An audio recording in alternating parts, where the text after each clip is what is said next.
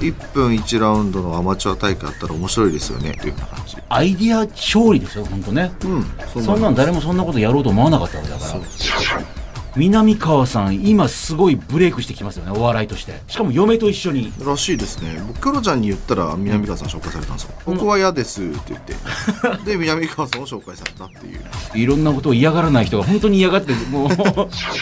オーディション、新国立競技場でやったんですね。はい本当ね今マジで何もまだ内容喋れないですけど、はいまあ本当にいろいろあったんであーさすがに今回はいけると思いますよあそうですか前よりいけんじゃないですかああ。間違いない勝手に人が乱入してくる時もこれ仕込みなのか何なのか分かんないってみんなが疑心暗鬼になるんですよね FM93、AM1242、日本放送。ブレイキングダウンレディオどうもゆうごですそしてフリーアナウンサーの総口昭久です。この9月まで毎週日曜日のこの時間にバズるブランドを作る企業、レディオブック株式会社の代表取締役 CEO、ゆうごさんと一緒にお送りしてきましたけども、やりやラジオ、今月から完全リニューアルということで、はいまあ、もともとはね、その、ゆうごさんが、えー、やりたくないことはやらなくていいっていう本も出してて、まあ、それが、その、自分の生きていく上の一つのね、大きな、えー、指針になってるということから、まあ、やりやら、ラジ、ね、やりやラジオだったんですけど、えー、あのーそれを始めた時には、その、ブレイキングダウンっていうのは影も形もなかったわけですよ、始めた時にそうはでね。すねなかったですねねえ。えー、なんですけど、あの、もう皆さん知ってる方も多いでしょう。ゆうごさんが代表を務めている1分1ラウンドで決着をつける全く新しい格闘技の大会、ブレイキングダウン。えーその名前を冠したブレイキングダウンレディオとして、装いも新たにお送りしていくことになりました。だから最初から、あの、ゆうごさんの人人となりをね、そのやりやラジオで話してるうちに、と、はい時に、はいあの、元ね、プロの格闘家であったりとかね、まあ、ちょっとプロレスラーだった時代もあったりとか、まあ、あの、いろいろ借金を背負って大変なこともあったけど、今があるみたいな、そういう、はいあの、バックボーンで、いわゆる格闘技っていう話はあったわけですけど、はいはいはいまさかその時には、その、ゆうごさんが代表になって、まあ、今、超バズりまくってますけど、はいはいブレイキングダウンっていう格闘技の大会を立ち上げることになるとはね、そうですね別にゆうごさんも将来これやってみたいよなと思ってたわけ、当時はなかったわけですよないですねうんでも、ひょんなことからやることになり、うんなりましたねあの、ブレイキングダウン、えー最近本当にいろんなところで聞くんで、その名前を耳にした方も多いんじゃないかと思いますけども、えーまあ一方、ラジオ業界は、えー4月と10月がね、いわゆる改変期と言われていて、あそうなんで新すねしい番組に入れ替わったりとか、ほうまあテレビはほら、もっと分かれてて4つに分かれてるんですけどね、よんまあラジオだいたい1年を2つに割ってるんですよね。へー4月と10月。で、えーまさにこのタイミングが一番いいんじゃないかということで、新たに、えーこの時間に、ブレイキングダウンラジオと、えーレディオということになったわけですけど、えブレイキングダウンって何という方もこの深夜に聞いてる可能性があるんで、はい改めて、まあこれし知ってて聞いてる方も多いと思いますけど、ええまあもうすぐ第6回大会も行われるこの時点で、改めてブレイキングダウン、どういう思いを込めて作られた大会なのかっていうね。一番最初はだって、朝倉未来さんうんたちがこうなんか話してる、なんかこう、ちょっとした構想だったわけですもんね。なんだっけな、トライフォースで、なんか、みくるさんとか堀さんがなんか立ち話してるところでその会話を見て、あ、そういう動画があったんです。あ、動画です、動画です。で、朝それ、朝倉未来チャンネルの中であったと。確か。おお。はい。どんな話をそこでしたんですかあ、1分1ラウンドのアマチュア大会あったら面白いですよね、みたいな話をなんか彼らがしてて、はいはい。あ、それ確か面白いなと思って僕から連絡してっていうような感じ です。そこで普通、面白いよなと思っても連絡しないですよね、なんかね。まだって面識、のうん知り合いだったわけじゃないわけですよ、ね。全く全く。うん。で、そこからですね。で、それでまあ話がこう、ポンポンポンと進んで、やりましょうみたいになったのが、去年の2月ですかね。ああまあでも、あの、一緒にやりやラジオをね、えーはいやってきて思うのは、やっぱり優子さんって、まあそう簡単には、あの、乗ってこないですけど、うんこんな面白い話あん、へえぐらいの感じで。はいはいはいはい。でも、ある瞬間にガツンってなんか、うーん。あ今やる、もうそうすぐやりましょう、それ。はい、やるとかって。なんかあるんですよね。パチンと、あ、これは面白い。やろうっていう。うん、そうっすね。うんうん。でもそれ知らない人から連絡あったみくるさんとどんな感じの反応だったんですかえっていう。あ、いや、なんか、その、なんだっけあれ、えっ、と、リングうんうん。リングのスポンサーを募集するって書いてたんで、あおうまあ、スポンサーを募集するって言ったから、まあ、スポンサーをし、しますよっていう体から話を入っていきま した。はい。で、お、ありがとうございます。はいお願いします、って言って、で、この間の動画見たんですけど、みたいな。すそうですね。はい。ああ。でも、その時に、まさかこんな風になっていくとはっていうね。まあ、うあの、まあ、そうですね。こう、こういう形はまあさすがに思い浮かんでなかったですけど、まあやっていけるだろうなと思ったんで、アタックしたって感じですよね。うんうんうんうん。えーこれまで5回の、まあ、いわゆる本大会っていうんですかね。はいはいえーその間に5.5というね、うんえーまあ、ちょっと本大会とは別の、はいえー大会、まあ、まあまあ、これ先につな、つなが、本大会につながっていくようなテスト大会っていうんですかね。えー開かれてますけども、はい。あのー正直私はね、その、第1回目の一番最初の記者会見だけ、なんか、携わらせていただいて、はいはいなんとなくその、あーこういう雰囲気なんだと思ったんですけど、あのー正直こう、あ、これはバズっていくかもしれないと思った時ってどの瞬間だったんですかうーん。あ、いや、だからその話をまず聞いたときに、あおうーん。あの、1分1ラウンドだ、なんか面白くなりそうだなと思った瞬間がまず最初うん。ですね。うんうんうん。うん。まあ、それを形にしてって、でも自分の理想と違うから、もっとこうした方がいいな、ああした方がいいんじゃないか、みたいなことをずーっとやり続けてきたっていう感じですかうね。ん。そしてこれからこのラジオは、まあ、まあ、主にブレイキングダウンの話をしていくラジオになっていくわけですけれども、それやっぱりなんか自分の中でこう、な、内容と同時にタイトルも書いてやっていこうみたいな気持ちがあったんだよね。あ、いや、あのーまあ、スポンサー募集しやすいなと思って。そういうの言うの面白いですよ。 思っててもなんとなくふわっと隠したりとかすあ、るいんでやすいけど。やいやいや。ええ、地上波でなかなか言わないですけあど。の、スポンサーのメニューがあんまないんですよ。ブレイキングダダウン。もう結構、ちょっとこういうことは言うのはあれですけど結構人気でして。あ、はい。最初はね、スポンサー誰かなってくんないかな、みたいなこと言ってた。もう今は逆にスポンサーになりたいってい結う。構多くて。逆にそれを全部にこう対応できないぞみたいなところもあるってことですかまあそうですね。あのーうんできないです。はい。だから まあなんかこういう、なんかコンテンツにつけていければ、スポンサーの枠も広がるし。で、そういうことをしつつ、あの、本大会のスポンサーとかもいろいろこう、なんかこう、そうですね。経済圏を広めるっていうのが目的ですかね。だから、おー一つは。そしたらまあ、あの、そこに付随していろんな人や会社やがついてくると、そこでまた広がりが増えていくんで、うーん。はいじゃあどうせだったら、そうした方がいいなって いう判断です。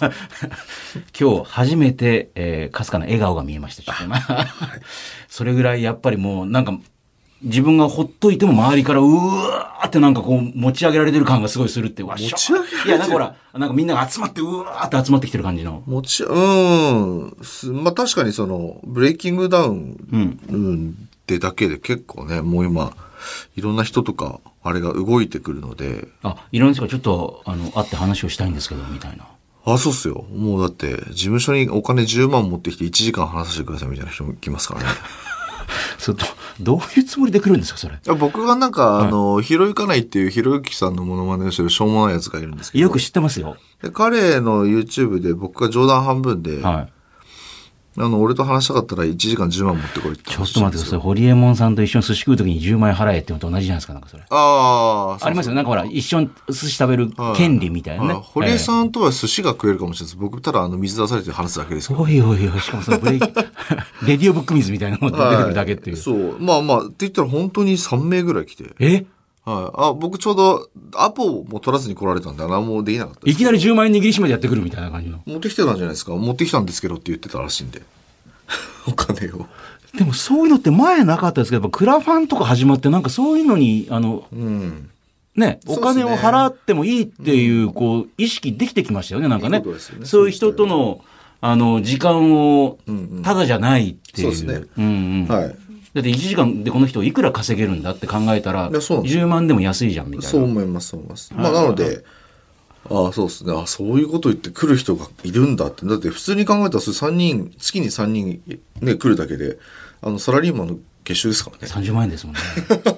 鼻ほじりながらふーんって言ってないんでしょ、だって。はあ、へえ、はあ、って言って、あざーっすなーって。いや、でもそれぐらいやっぱりほら、会って話をしたいとか、なんか、あの、つながりを作りたいとかって思う人が、うん。できてきてるっていうあね。まあ、まあありがたいことで。まあ、それは、まあ別にあい、人から持ち上げられてるからどうとかあんま関係ないんですけど、うんうんはいええなんかまあ、あの、日本では相当名前が知れてきてるよなっていうのは、肌感で感じてるので、なるほどね。まあ世界の方にもちょっと、はい、早めに進んでいきたいなと思ってますけど。あの、来年はね、ブレイキングダウンも世界に向けて進んでいくことにもうすでに着手はして舵を切ってはるいということですけども、そのブレイキングダウン、えー、11月3日、第6回大会が、えー開催されることがもう発表しておりますね。はいで、あのーツイッターでもつぶやいてましたが、5日水曜日ですね。はい。オーディションが行われたと。はい、やりましたね。で、まだその動画はね、えー、なんか10月半ばぐらいにアップされるんじゃないかみたいなことになってますけども、そうです。ね、あの、朝倉海さんの、あのーチャンネルで、あの、そのオーディション前にほら、ああ、はいはい。ええ二次選考ですね。二次選考を、あのー、陸斗さんなんかと、はいあと女子はパンちゃんりなさん、はい。えー、あと溝口さんとかとはい一緒に、あのーなんか結構ひ、ね、広めの会場を借りて、大きな画面でこう、動画を見ながら選考している、うんえー動画がもう、あの、公開になってもすごい数見られてますけど、まああの時点からやっぱ面白いですもんね。あ、本当ですかうん。僕まだあれ動画見てないですなんで見ないのあ、多分、ええあのーあれ、動画と公開されたのって、おそらくうちらが死んでた時期ですね。あれ、4日とかでしょ ?4 日か3日ですよ。三日前ですよね。だからもううちら、あのーオーディションとあと、6時から、その日同日の他の、うちのレセプションもあったんで。はいはい。はい。死んでいた、です。はい。正確に言うと、昨日ぐらいまで死んでたんで。あ、それぐらいやっぱり、はねえなので、へまあーみ、まだ見れてない、その YouTube は。でもなんかそれだけでももうなんかコメントとかでも、あ、今回は、あ、もうすでに、あのーいわゆるごちゃん的なとこだったり、まとめサイトとかでは、第6回大会最高に盛り上がりそうだぞ、みたいな感じのスレッドが立ってるんですよ、なんか。うーん。まあまだその朝倉会社のやつしかね、あの、でも、正直だからそっから派生して、もう自分の YouTube チャンネルになんかそういうの上げちゃってる人とかも今回もうあの、オーディション参加しますとか、ああー、はいはいはい。えーもしくはそのオーディションに行った人たちのそのなんかもう、それも多分、そういうのもまさに今の、あのー昔なかったようなね、広がり方だと思う。別に頼んでないのに、はいはいはい各々が自分たちの SNS とかで、はい。はい。勝手にバンバン広げていくっていう。本当そうっすよね。うん。いや、まあだからそれがだからそのオーディションどうなったかわかりませんけども、まさに最たるものがヘズマリュウさんの嫁ですよ。ああ、そうですね。ええ、あの、今回女子で、まあ、前回からね、女子が始まったんですけど、えー朝倉海さんの、その、女子も本当にやばいみたいな、男性編と女性編があるんですけど、えーいきなりヘズマ竜の嫁ですっていうので、えーっていう。ああ。今、ちゃんと顔見られてなかったから、あこんな顔してんだっていう。いました、いました。えーはい。で、その直後に、えーヘズマ竜さんの、えー元カノですって人も出てきて、ああ、いた な。いました。いや、それも。もだから出てきて、これ、いた、いた。はこれマッチメイクした方がいいんじゃないかみたいな、そこで話になってて、これ。いはい。まあ、そういうのも含めて、うんうん。で、今までヘズマリュウさんがもう連戦連敗だから、うんうん。あのーもうここで私がやるしかないみたいな感じの、なんかよくわかんないストーリーが、なんか、しかも元カノ出てきて、元カノとなんかや、嫁がやるっていうね、なんかまあ、はいはいはいはいあの、マッチメイク的には最後に面白い感じの。うんうんうんうん。あとなんかネットに流れてますけど、あのー、十人力さんとかもね、はいい、よいよ試合に出るんじゃないかとかとかね、うんっていうのもすでにネット、まあだからなんかね、いろいろこう、情報がまだ錯綜してるんですよ。オーディション動画出てないんで。はいはいはいはい。そうっすよね。ええ、え改めて、まあ、言えること言えないことあると思いますけど、オーディションの当日って、ほら、前回第5回のオーディションは、正直オーディションの段階ではやべえみたいな、あんまり、これ大丈夫なのかみたいなこと言ってたじゃないですか。で、それが、ね、動画になったなったら、やっぱりいろいろ編集もあって、あめちゃくちゃ面白そうになってる。で、本大会も盛り上がったみたいな。今回オーディションはどんな感じだったんですかうんと、5の時の感想よりは見どころありそうだなとは思いました。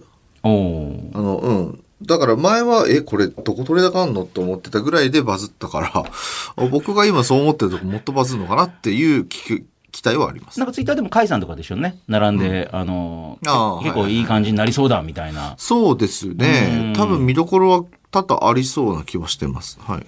いや、だから、あのー朝倉海さんの、いわゆるだから第二次選考の段階でも、結構いろんななんかチャンピオンだったりとか、あのー実績ありますみたいな感じの方とかもいたりとかって。へーほうほほうで、今回、その、オーディション、ブレイキングダウンのオーディション、第6回大会に向けてのオーディションが、新国立競技場でやったっていうね。はい。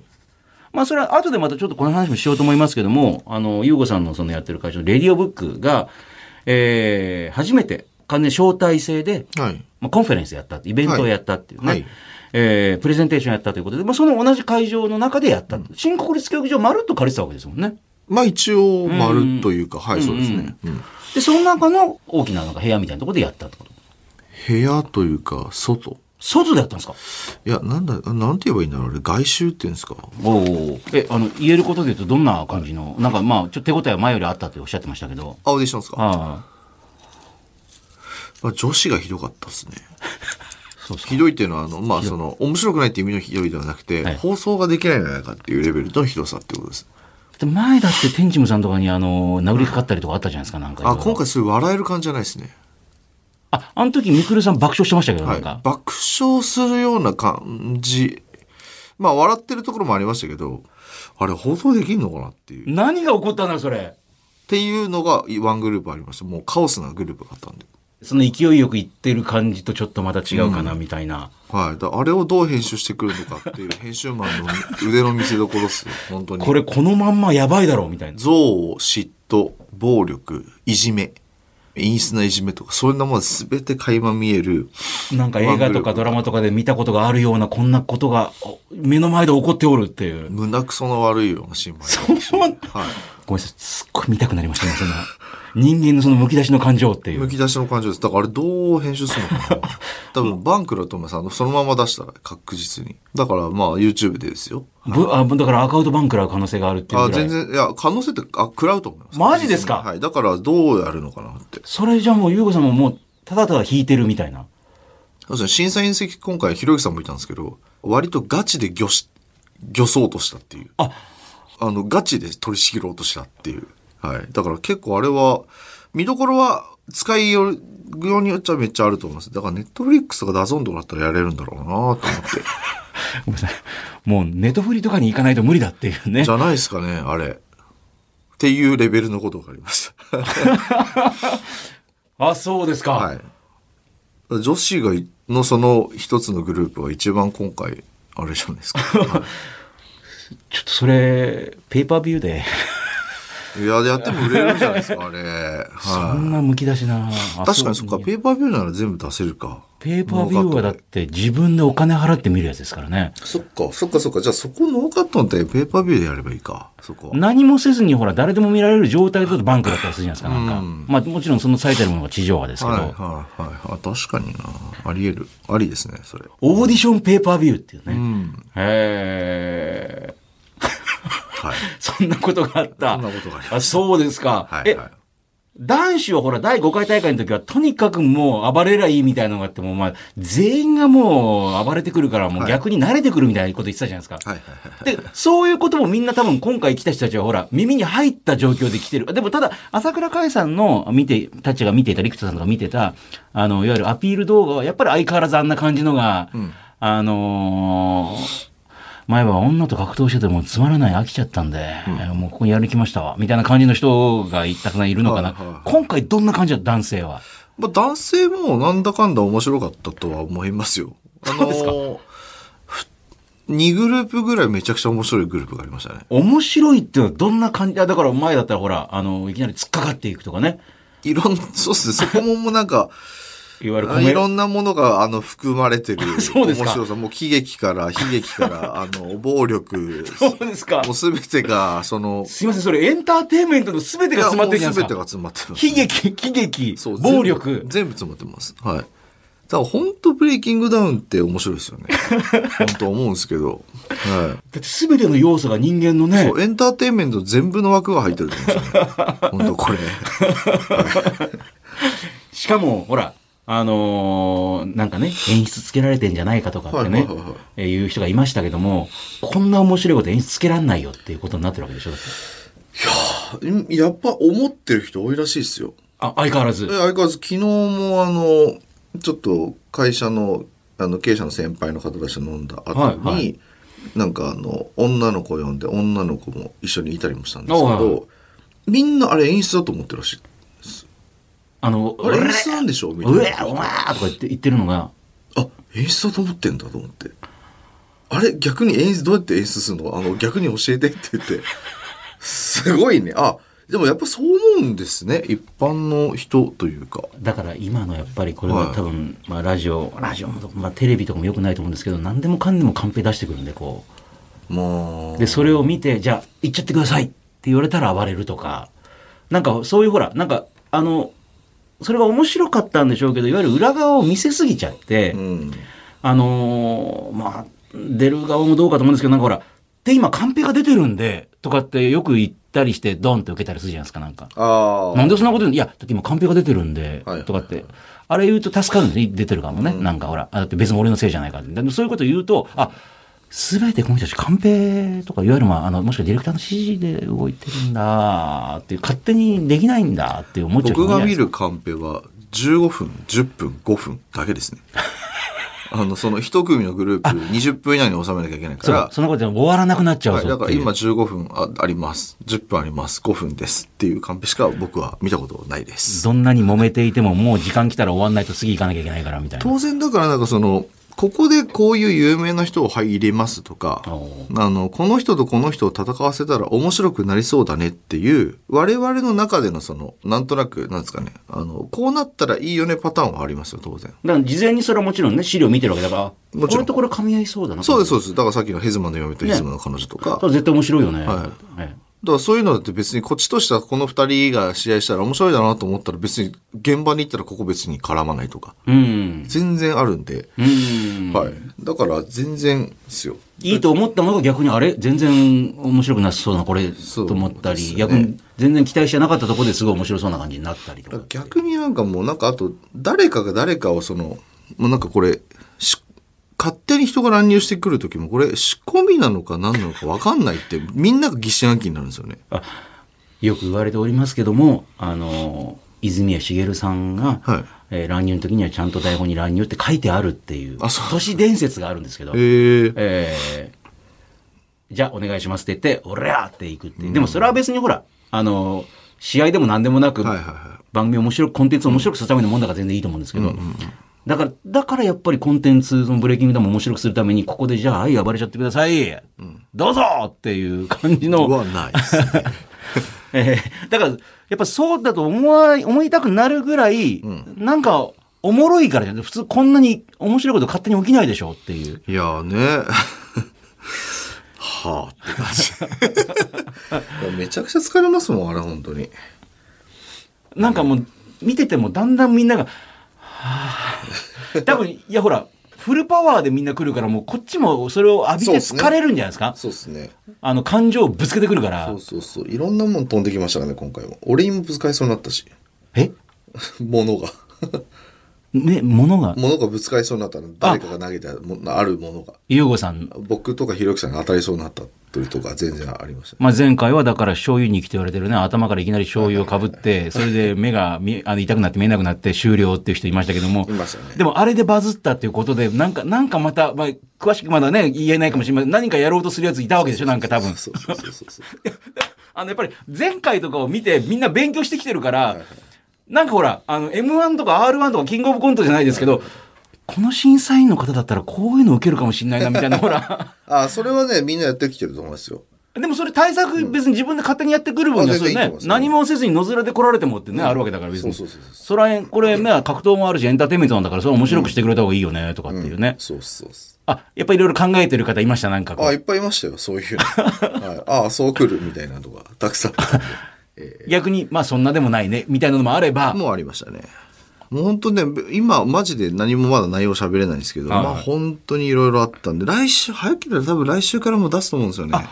もうなんだかんだ1ヶ月切ってるんで、いや、あの、ヨウさんのツイッターにも、ちょっと早くお願いしますよっていう書き込みとかありましたもんね、なんかね。うん。 10月半ば頃かなーなんつったら、いや、もっと早くお願いしますよって。意外とね、もう時間ないんですよね。びっくりする。 11月だって3日ですもんね。そうもそうなうん一です月よ切っちゃってるわけだから。そうなんですよね。ねいやいやいやいやはやいやはや。え。へえ。まあ、ユーゴさんが第5回大会をこれ面白くなんか滑ってんじゃん、やべえと思ってあんだけバズったわけだ から。ちょっと面白いじゃんと思ったのがいくつかあったってことは。と思います。はさすがに今回は、はい。いけると思いますよ。あそうですか前よりいけんじゃないですか。ああ。間違いなく。ひろゆきさんどんな反応だったわけですかねあ実はその後、はい終わって、うちのレセプションパーティーも終わって、はい11時ぐらいに帰った、あと僕とひろゆきさんと T 先生と、あとミキシー。あ、そこ T 先生また映像回したわけですかそう。あの、重くそタレントなのに裏方みたいな AD みたいなことやって て。ずっと一日中。で、その後終わった後、うちの事務所にその4人で行って、はいはい僕とひろゆきさんでまた動画撮って、あの、前、あのツイッターのおーオーディションどうだったオーディションの、なんか、その後みたいなやつ。ああ、アフタートークみたいなのやはって。い。まだその、生配信は、その内容が喋れないんで、うんうん。できない。まあ、とりあえずそれを全部喋って、オーディションが出揃った後ぐらいにちょっとそれ出していこうかな。おーどんな感想を言ってましたああ、もうなんか、あの、終始楽しんでましたよ。あ、はい。キラキラ笑ってました。まあ、そんなひろゆきさんも止めに入っていたっていう。とまあそうですね。止めるというか、その、まあ、場をちょっと収集しなきゃこれダメでしょ、みたいな感じになってましたね。いや、すごいっすよね。本当に。そうですか。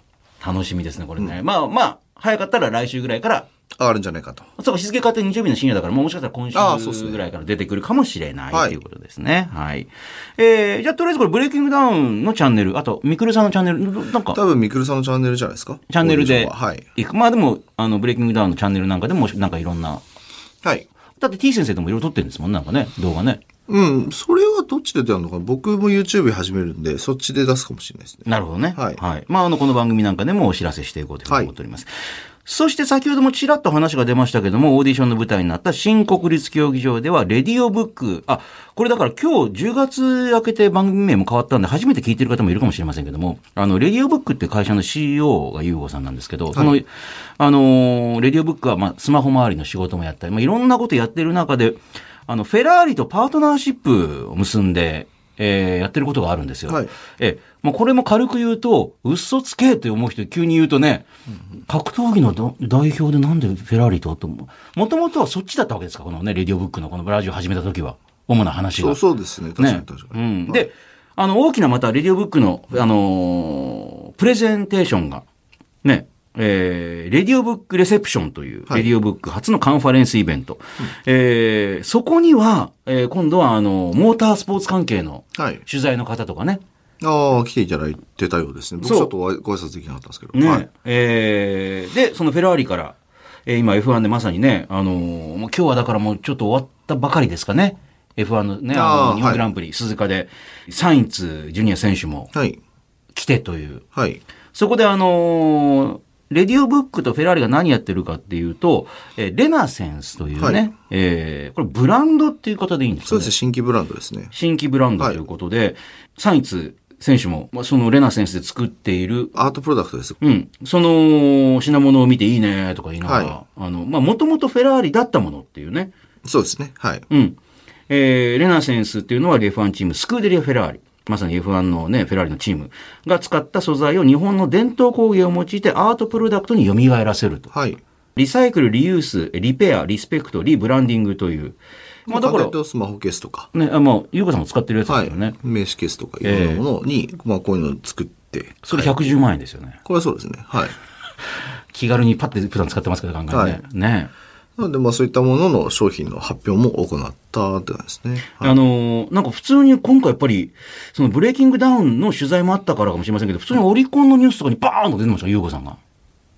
ああ、それブレイキングダウンでブレイキングダウンねはいはいやって、だから出てこの、フェラーリとのね、ましたねはいはい。えー、あのやつも、なんか結構いろんなとこに、まあ、ヤフーのニュースに出たりとか、うんうんうん。うん、そうですねしてましたけども、はいこれまたちょっと場所を変えてやったんですか同じ新国立。あ、場所は違いますよ。あの、はい。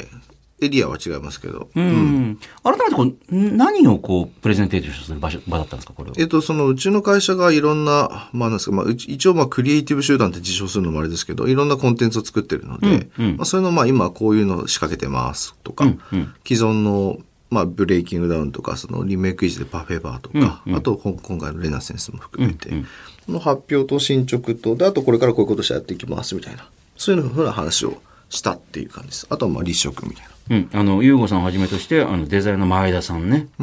あと、えーフランス・パリ在住アドバイザー、ひろ ゆきさん。ねえーそう、あとこの番組来てくれました。あの、イギリス・ロンドン在住、熊本出身の私のね、はい先輩、プロダクトデザイナー、新舘さんなんかもね。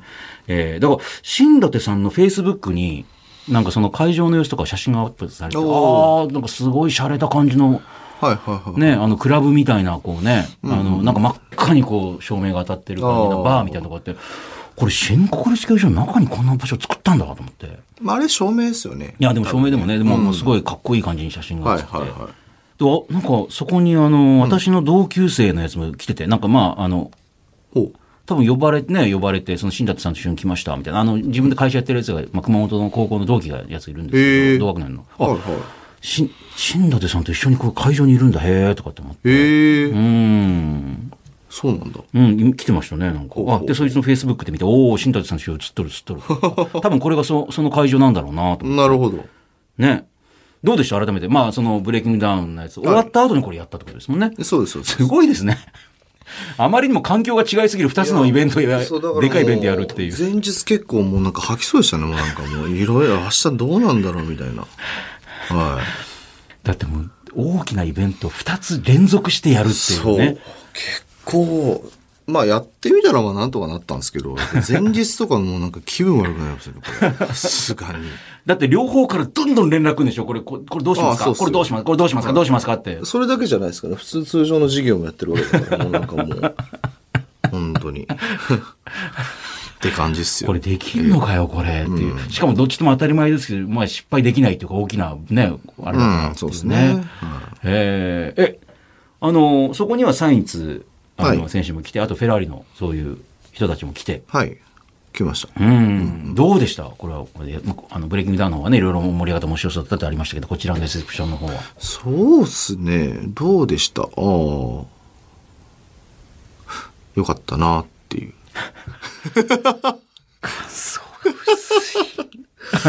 新人アイドルのラジオの初回じゃないんだから、これはうん、なんすかね。どうだったでも、だってそこで初めて、あの、ね、それ、レナセンスってものに触れる人たちもいるわけでしょなんかね、あ、こういうのあるんだとか。ああ、触れてる姿を僕はほとんど見てないんですよ。あ、いや、でも喋ってねたんで。、あ、あの、ツイッターなんかでも上げてる人いました、なんか。本当ですかうんえーあの、サインツ選手がサインする前にちょっと触れたらけみたいな感じの人おりましたよ。えー本当ですかそういう方もいましたよ。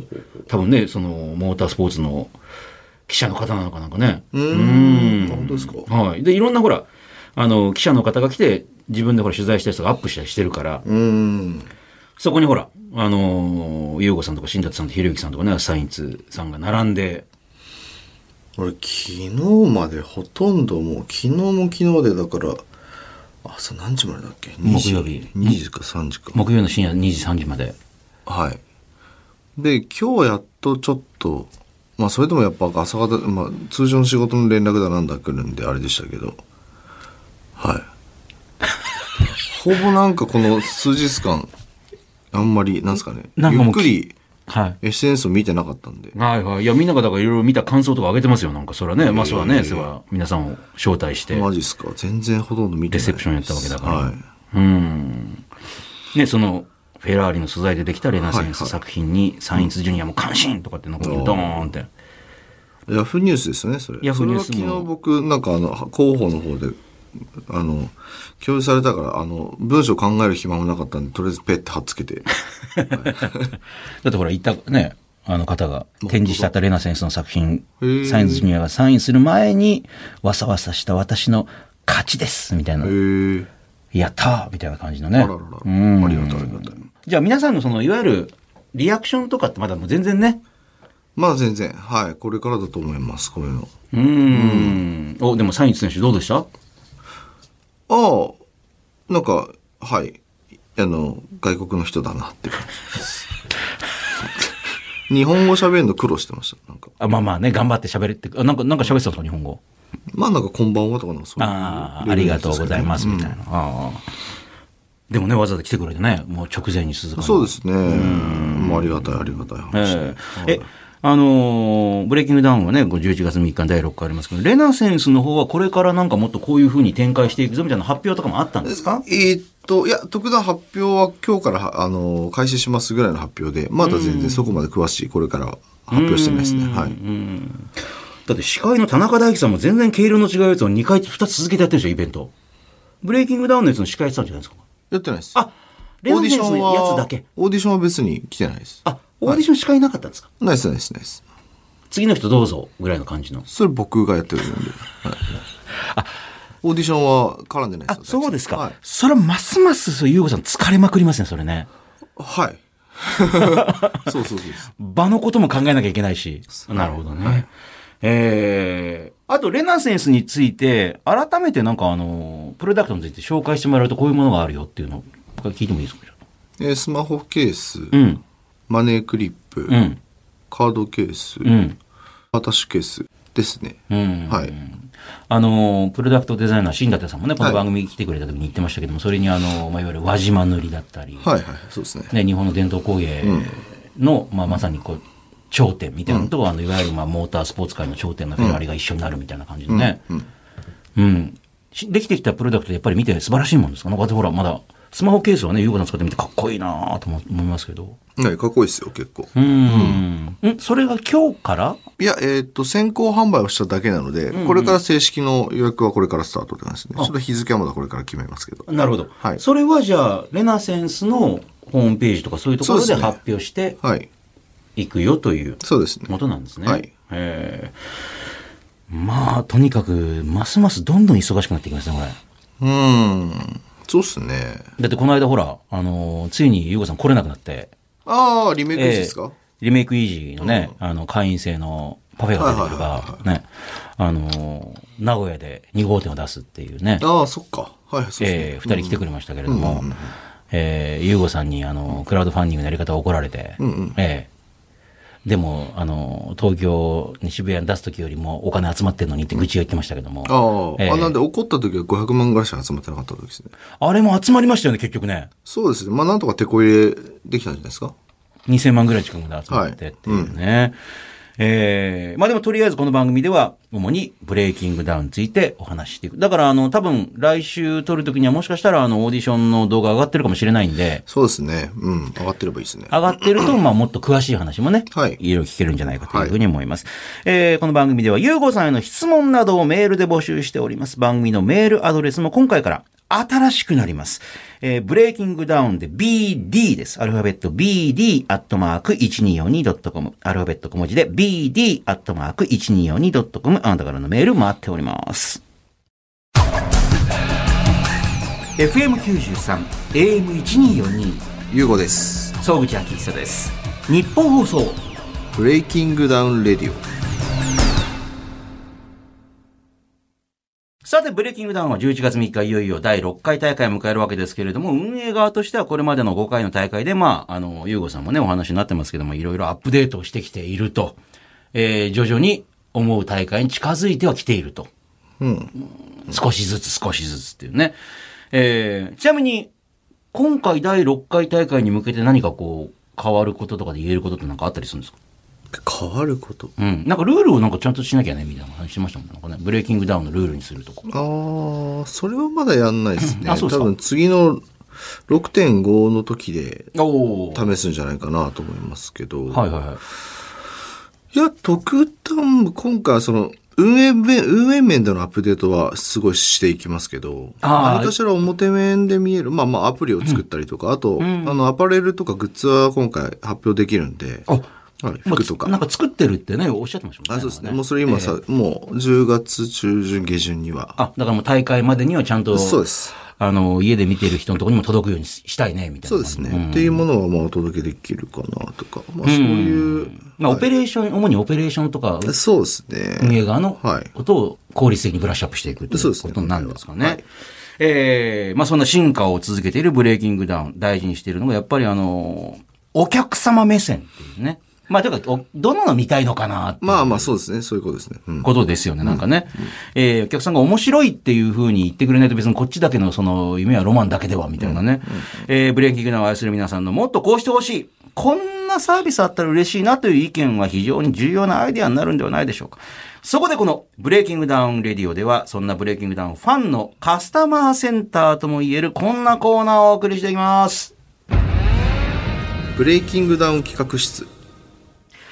このコーナーはブレイキングダウンの開かれた会議室です。でもこれっていろいろ聞きたいでしょこんな風なことやってほしいって意見っていうのは。ああ、そうですね。面白いのがあれば。意外なものだ。えーそんなのやってほしいんだとかね。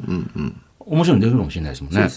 えーあなたが考える、こうしたらもっとブレイキングダウンが面白くなる、良くなる、ね、こんなサービスがあったらもっと楽しくなる、というアイディアを、目安箱感覚でゆうごさんにメールで送ってきてください。例えば、こんなルール追加してほしいとか、ね。えーまあ今回もね、もちろんネット配信されるわけですけども、ネット配信の時に、まあ今までもほら、あの、応援とかね、あの、投票したりとかね、いろんな機能は、まあ追加されてきましたもうさらにこんな機能あったらいいなとかね、ええまあ、あとこれよくありがちですけども、この人とこの人をぶつけてほしいとかね。はいはい。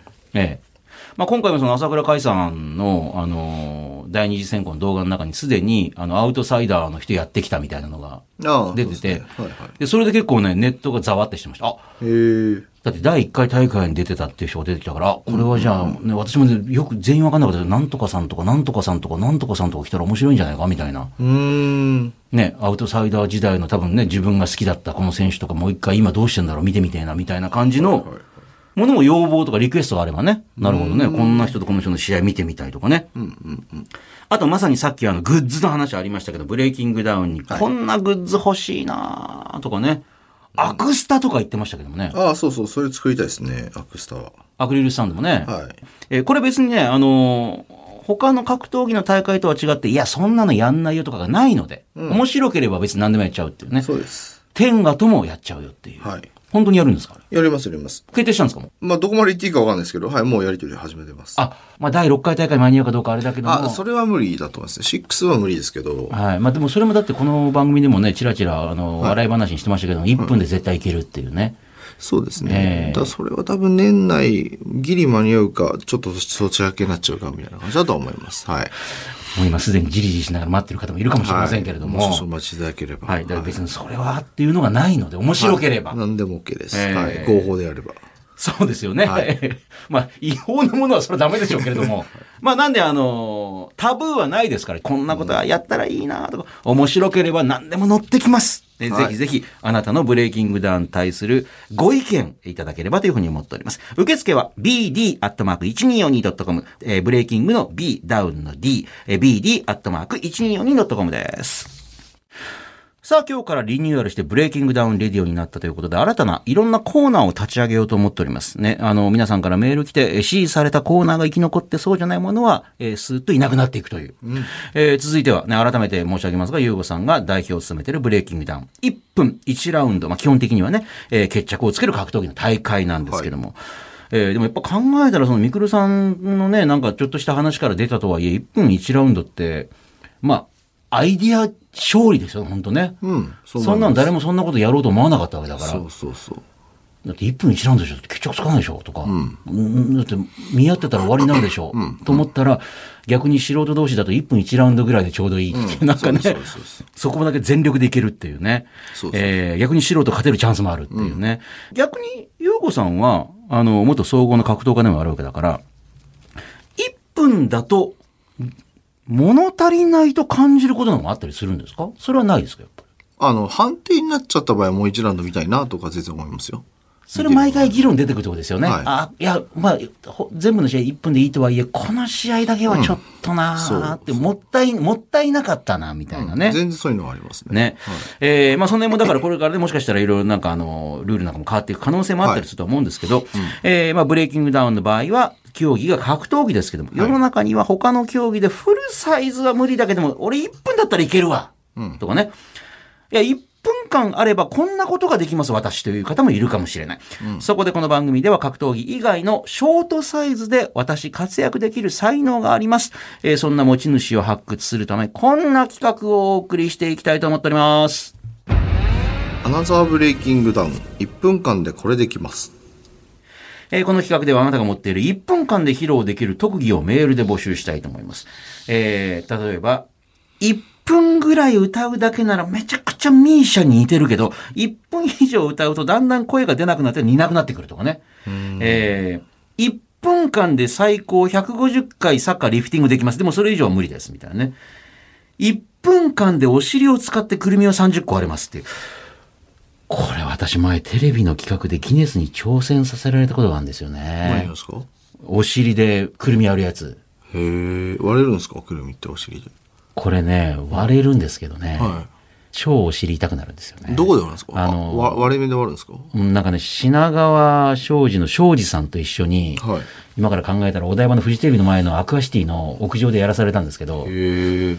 あのーでも、全然やっぱりいまいち割れなくて、割れたり割れなかったりで、わ割れる時は割れるんですけど、よく割れますね、逆に。ええで、あの、全然こう、あの、結局、ギネス行かなくて、ええなんか、すごい短くなるっていう。いや、そりゃそうっすよ ね。えーあと、そうっケすよね実は超痛くなるっていうね。えーあと1分間で一度も噛まずに早口言葉を言い、ああね、言い続けられるとかね。これはアナウンサーの人できるんじゃないですか1分間、まあ何を言うか、よくウイロウリとかありますけどね、1分以上のやつとかね。えーあの、メールで、アピールしていただいて、それで面白いなと、見たい、聞きたいと思った方には、後日電話とかリモートをつないで、実際にやってもらおうか なと。ね。それ、あの、こ音声で分かることしかできないってことです かそれじゃまあ動画の場合はどうすればいいあ。あ、のこそれれ、はズームとか繋げばいいんズーでムすとか繋いでやるってことですかあね。なるほどね。なんか、ゆうこさんなんかあります ?1 分間。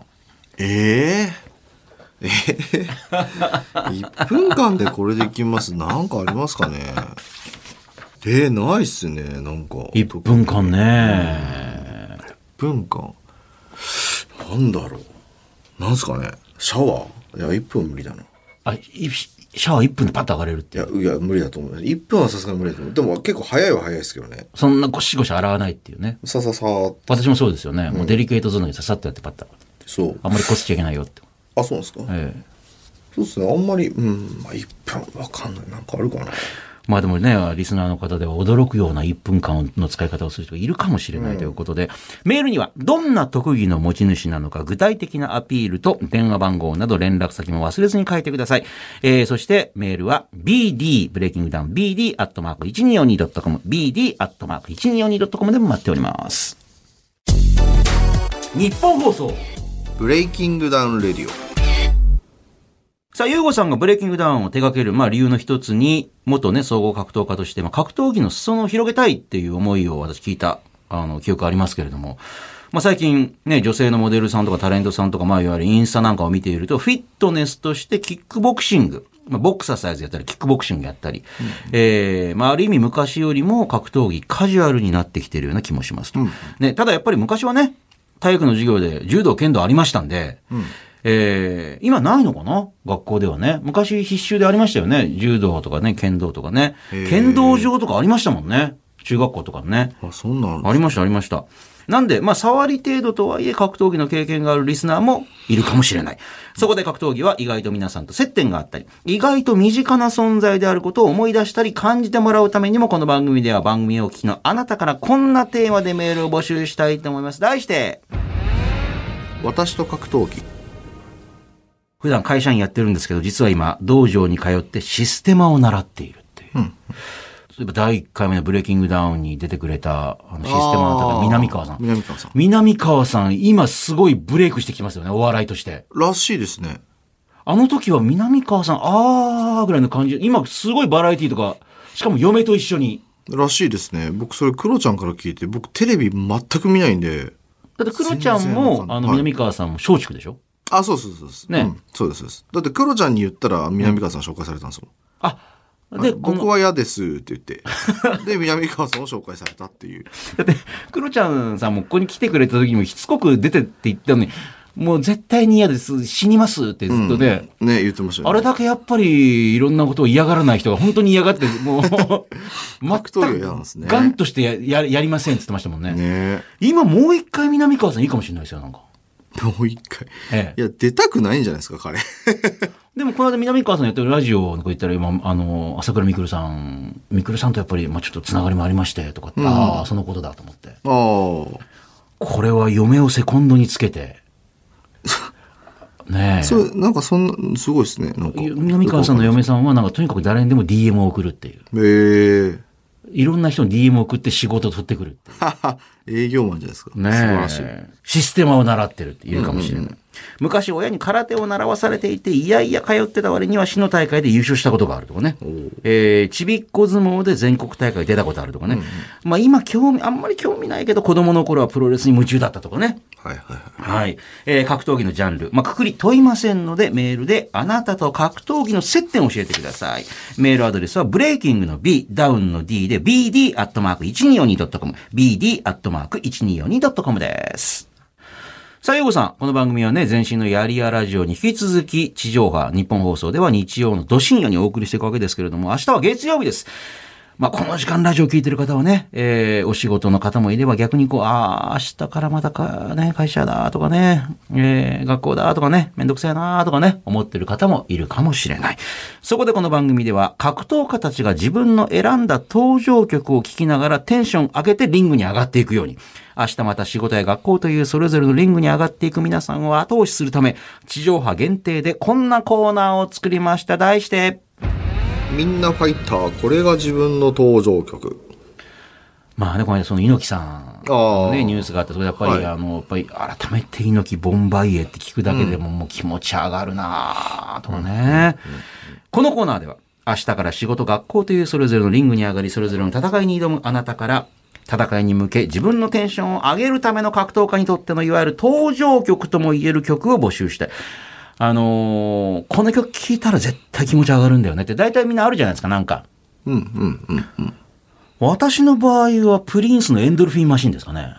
どういう曲ですこかれね、前ね、 K1 のテーマになってましたよ。その前から大好きで。ああ、でも K1 テーマに採用されたっていう。ああ、あれ、プリンスなんですあかプリンスのエンドルフィンマシーンっていう。まあ、エンドルフィンっていうのは脳内麻薬のことなんで、うんうんそれが出ると人間って興奮状態に陥るっていう。うん。うん。まあ、タイトルからエンドルフィンマシーンってすごいタイトルなんですけど。確かにねえ。ユーゴさんは、現役の時登場曲何だったんですか忘れたんですよね。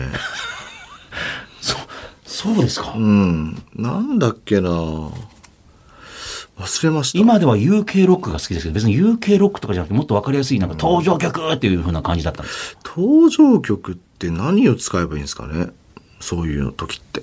なんか好きなの使うんですかねみんなあれ。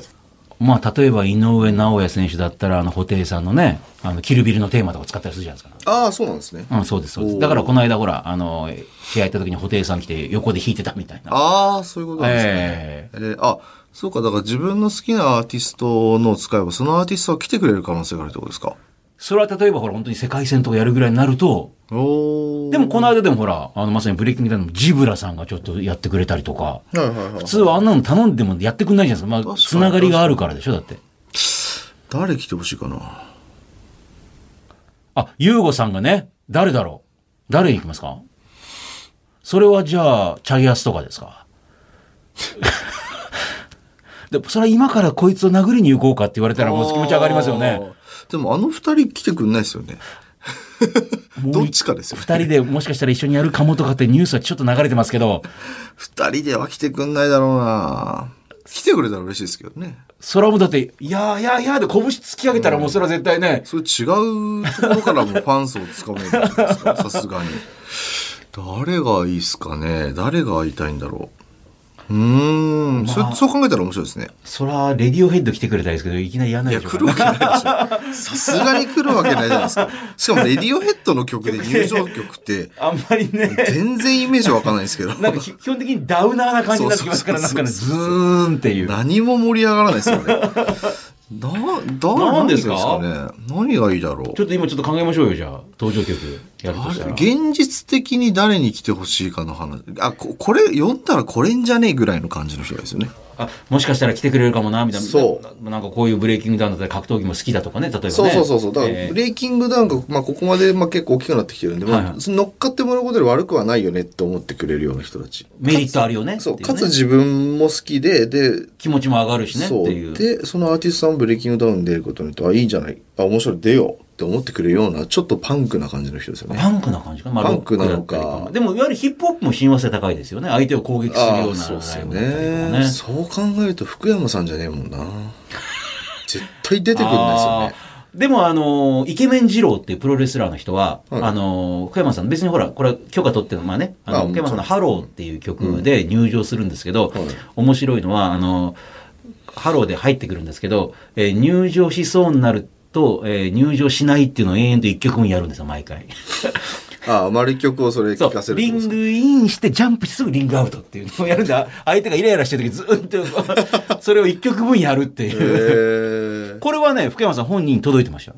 あ、本当ですかはいへえ。だから私も一回、あの、福山さんの年末のライブを、あの、宣伝する動画撮るから、ちょっと、あの、リングアナみたいな感じのやってって言われて、えーそのイケメン二郎さんと、その大会やるときに、その大会の前に、ちょっと時間取ってもらって、お客さん入ってる状況で、イケメン二郎さんと、えーハリウッドザコシショウ、あザコシショウさんの、えープロレスのお動画撮りましたもん、それで。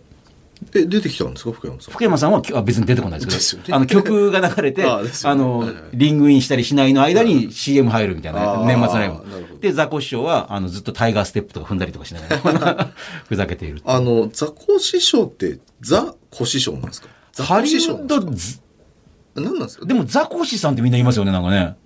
ハリウッド、ザコ師匠なそのうか、あのねそザのコ師匠なのかなん、どっちなんですかその時ちょうどね、あの、ハリウッドザコシ、ザ、あの、ザコシショウさんが、あの、誇張しすぎた福山雅治っていうモノマネもやってたんで、えーあの、ハンマーカンマーって言いながら、実に面白いっていうのをやってたんで、それで呼ばれたんです あ、実に面白いとかっていうのと、こっちは、えーなかなかリングインしない。すごい、何実況したらいいんだよ、俺、みたいな感じの。 えーまあそれ、それやってたんですけど、なんですかね。え、で、だからザコ師匠ってどっちなんですか 先にそこ解決したいです。 ハリザでも、でもハリウッドはハリウッドです。どう考えてだも、からね。それはわかります。だザコ師匠なのか、ザコ師匠なのかって、いつももやもやするんですよ、これ。いわゆる雑魚っていうのはあんまいい意味じゃないですけど、逆にそう雑魚自ですね分で、あの、お笑いとしてつけてる可能性ありますザね。コの師匠。なんですかね。事務所プロフィールも中黒ないんですね。でじゃあも、ザコ師匠。でもお笑いの方とかはね、ザコシさんが、ザコシさんがっていうから、まあ、ザ、ザコ師でも別に小師匠じゃないじゃないですか。ザコ、ザコ師匠なんでだって師匠って一つの言葉なわけだ かザコ師で切ってるってことは、ザコ師匠なんです から。でもザコシさんがってみんな言いますよね、なんか。なんか謎だな、あの人。わ確かにかりました。まあいいや。えじゃあ話も、誰がいいんだろうな。曲だけ使うなら別に誰の曲でもいいんですよね。自まあ分が入場するときに、こういう曲で入場したいなって。それはまあ、昔は思ってたんですけど、今あんま思わないっすよね。それはまあ、私がむ一番胸熱になる展開言ってもいいですか。あ。はい。それは師匠の入場曲で、U インターの曲で入場したらいいんですか。あー、なるほど、なるほど。たたたたたそれ来たらみん多分なか多方面に怒られ そう、それ。なんか。それなんか。それ、いろいろさざ波をなんかね、周りに。確かに、それは、まあ僕的にはもう面白いですけど。だってそこにいたわけだから。いたっつったって、まあ。田村清さんの下でね、そうっすよね。いたわけですから。。赤パンですからね。赤パンで、しかも上がったらもう、深々と礼をしないあと。あ、田村さんの田村さ真ん似をすると。うん。ああ、それで、みんなが、あれなんで真似してんだはあそういうそこうとだか、ったそうのかか、。そうか。まあ、それやったら向こもううも悪ちい気ろん、はもしちないのかなろん煽り V には田村師匠登場して、絶対出てくんないっすよね。絶対出てくんないもんね。 それ、そこまでやったらまあ、ごめんなさい、ちょっと面白いって失礼ですけど、あの曲で入ってくるだけでも気分上がりますよね。あの曲やっあぱあ、それで言えばじゃあもう田村さんの入場曲とかね。格闘家プロレファンみんな好きだから、あの曲やっぱり。まあ確かにそうだかって、タ。ーンタンタンタンってやりたいもん、こうやって拍手こうやって確かに。確かにそれはまあありかもしれないですね。もうそこまでもう怒られてもいいからやるとかで、普通になんかいい曲で来られてもな、みたいな。確かに確かに面白くないですもんね。意味わかんないですからええね。ええあ、そんなストーリーあんのかっていう。確かにな。まあそれを、ね、もしも出るとしたらその煽り V でそういうのが実はあってっていうの の後にその曲で登場して赤パンで、これ最高に笑いますよね。おー来たそう、本当ごく一部の人だけ喜びますけど。いや、格闘ファンは大体わかりますよ。おあーーまあおー格って闘い技う。ファンはまあ確かにそうですねだってブレイキングダウンそういう人も見てるから。確かに確かに確かに。ええ、いやもちろんね、あの、ミクルさんのファンとかね、その動画見て面白い、なんだこれって来た人もいるでしょうけど、あの、そういう人からしたら、おおっていう、こ確かに。まあ、それはあるか。確かにありっすね、それ。う、もうそれはもう、かぶい、歌舞伎、もうかぶいていくっていうね、もうそこ、大見え切ってあます。それがだから UWF のその昔のテーマを今っぽくちょっとアレンジして、ああリアレンジしてねうん、それいいかもしれないですね。あまのあまま使うと、あなまあん確かにね。か、ああ、そうか、権利関係とかあるのかな。まあ、まあ、面ど倒くさうなそうんだろう。あでもほら、はいでもそれが感じられるような曲そうっすねおーそうっすねおーおーおーっていう。でも赤パンを譲りませんよ。ちょっとうん、赤パンあであ、いいっすね。ああ、ええそれは。でも、あ各りかも方しれ向ないでにすかぶかと。。四方に 四方に四方にいるです ね。で、あの、相手を、あの、一発で倒して、えー、ひざまずいて泣くっていう、こう。ああれまでワンセットっすか。えー高田さんをこう倒した後にこう、はいはいな泣くっていう。はいはいはい。あのモノマネまでやればいいですそこまでやって一つのこうパッケージですから、これわかりました、わかりました。 いいですね。はい。えーというわけで、このコーナーではあなたが自分を奮い立たせるときに聴いている曲。でもこれ、あの、意外に静かな曲だったりとかするかもしれませんしね。だってプロレスラーだって、不況風呼べよ嵐とかってすごい静ああそうですねか。だけどなんか気持ち上がるとかね。えーリクエストも待ってよ。自分がもう上がる曲、奮い立たせるときに聴く曲。えーブレイキングの B、ダウンの D、BD アットマーク 1242.com、BD アットマーク 1242.com まで送ってください。日本放送ブレイキングダウンレディさあ、今週からリニューアルスタートしました、総口秋坂優子さんとお送りしております、ブレイキングダウンレディオ、ポッドキャストも今週もエンディングですけれどもね、まあ、ブレイキングダウン特化しながら、まあ、皆さんからのメッセージなんかも紹介したいかというふうに思っておりますが、それでは、このブレイキングダウンレディオでも、最後はやりやラジオ時代から引き続きこのコーナーをお送りしていきたいと思います。ちょっとだけタイトル変わりました。こちらです。オ。1分間で結論。これって我慢ですか忍耐ですかえー、ゆうこさんは幻冬者から出した本、えーやりたくないことはやらなくていい。ね、できる人に、まあ、任せりゃいい。唱えながらも、我慢は必要ないけども、目標のための忍耐は必要な場合があるという考え方の持ち主。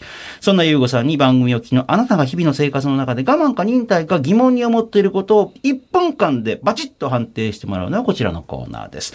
えー今週こちらご紹介しました。世田谷の、えー、闇雲さん38歳、独身の方ありがとうございます。毎日同じものを食べ続けて正直とっくに飽きてる。もう美味しいとも思わない。いや、もはや餌に近い感覚になってる。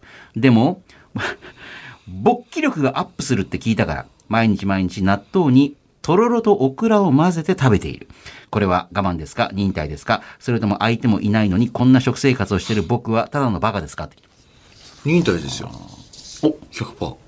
そうですか。だって例えば、ダイエットと同じじゃないですか。あーあのーダイエットをすると、ボディメイクをするって目的のために鶏肉とか、低脂肪、高タンパクプロテインとかをねじゃな飲いんだりとですかかねそれって忍耐だと思うんですよ。別に、まあ、それが最高に美味しいかって言うとそうでもないけそどうってそ。いううただね。、美味しくするための工夫は必要だと思う、自分で。だから今の話は、その納豆とオクラと何でしたっけえー、納豆にとろろとオクラを混ぜて勃起力アップするために食べてるっていう。うん、まあそれはじゃあだって勃起力を高めるためにやってるわけですからそれに対ですよねでも別にそれ以外でも勃起力って高まるんじゃないですか別に納豆 といくあいくらじゃないわ納豆とろろとオクラそうなのかなでもてここれれ初めて聞きましたけどそれで勃起力が上がるんですか普通に納豆にとろろとオクラ混ぜるって私好きですけどね。普通いにやうまい。うまい僕でもすそよねれはその混ぜ合わせは好きですけど美味しいと思うのも別に毎日同じでもね、いいと思いますけどね。それで勃起力が高まるって初めて聞いたけど まあ栄養バランスがいいからまあ総じてそういうことなのかもしれないですけまあ、ただ闇雲は一体どこからその情報を得たのかっていうね。多分スパとかだろう、なんか。 大体スパとかなんか、私も毎週読んでますけども、あの、勃起力高めるためのなんとかなんか載どってるでしょう。何でもいいじゃんそれねえ。ただやっぱり相手がいないけども、いつの日か、あの、来たる日のために、刀を研いでおくっていうね。はいええ。でもこれは忍耐である。はい、それは目標のためにね。はい、ただ工夫したらいいんじゃないですかと思います。別にこれだけじゃないと思いますから。あ、そうですよ、多分ね。えーこのコーナーへのメールは、懸命にひらがな、どっちと書いて、bd.1242.com。ブレイキングの B、ダウンの D で、bd.1242.com。bd.1242.com です。